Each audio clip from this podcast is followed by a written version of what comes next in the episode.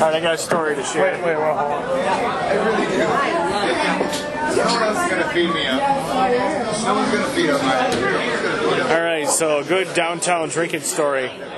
So, like in college, you know, when you turn 21, you usually have like a cluster of people that would take you out, get you good and hammered, and then make sure you got home in one piece. So when it was your turn, you know, you would take the, the noobs out, get them good and hammered, and then take them home, make sure they got home in one piece. So uh, there's this guy we knew from the from college named Kent, and he was this kind of freak stoner, I don't know, wannabe poser. But you know, he's he's one of our drinking buddies. You know. Sounding vaguely familiar. So, anyways, me and my buddy Gabe um, take him downtown, and I want to say it was like in, it was right around December, like after Christmas, before New Year's. So basically, in the middle of the week. So basically, it was downtown. It was dead. So me and Gabe just walked around to different bars, taking all the usual spots. You go get free shots for your birthday, and he just proceeded to get good and hammered. But the, the pinnacle of the night, or perhaps the low point of the night, was we go to the country and western bar in downtown La Crosse. And we go in there, and Kent's good and hammered and obnoxious by this point. And there's these two old fat hillbillies sitting at the bar, just nursing drinks. And Kent walks in and is like, Yeah, it's my birthday. I want my free drink. And the hillbilly guys are like, Yeah, free drink. We got a good idea. Give him a shot of wild turkey. Ha, ha, ha, ha.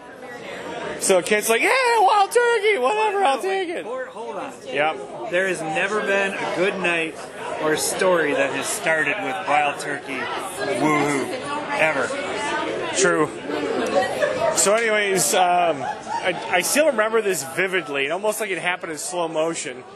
Ken takes a shot of wild turkey, puts it up to his mouth, knocks it back, and he starts to pull it away, and I see spittle hanging off his lip to the shotgun gla- shot glass. And I'm like, oh, spittle. Here it comes. Here it comes. So I grab him by the shoulder and I launch him out the front door because I know it's coming. As soon as he gets across the threshold, hurrah! All over the street. We're like, yep, night's over. We're done. So his his car is like it's up by the um, the live music bar. So we got to walk about five six blocks to get up there. And so he proceeds to throw up again on the street and like screw this. So we take him into the through an alley by the pizza place. Cut through the alley. He horks in the alley a couple times. We get closer to like the bar where his car is parked. And so we, we get in there, and he basically bolts for the bathroom, and then me and Gabe sit at the bar and have a drink because, you know, we're trying to we want to enjoy ourselves a little bit. Finally, Kent comes out, just glassy eyed and freaky deaky looking, and he's like, "I- guys, "I'm done, guys. I'm all done." Ah. Like, I look at Gabe. Is like, "All right, we finished our beers. We throw him in the back of his car, and he drove a fucking grocery getter he got from his parents. It's like a Ford Taurus grocery getter."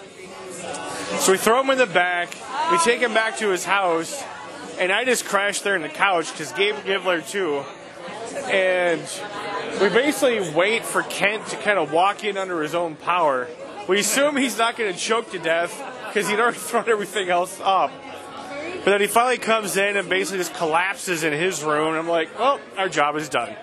Then we find out the next morning that he had thrown up again in the back of his own car. And that's a wrap.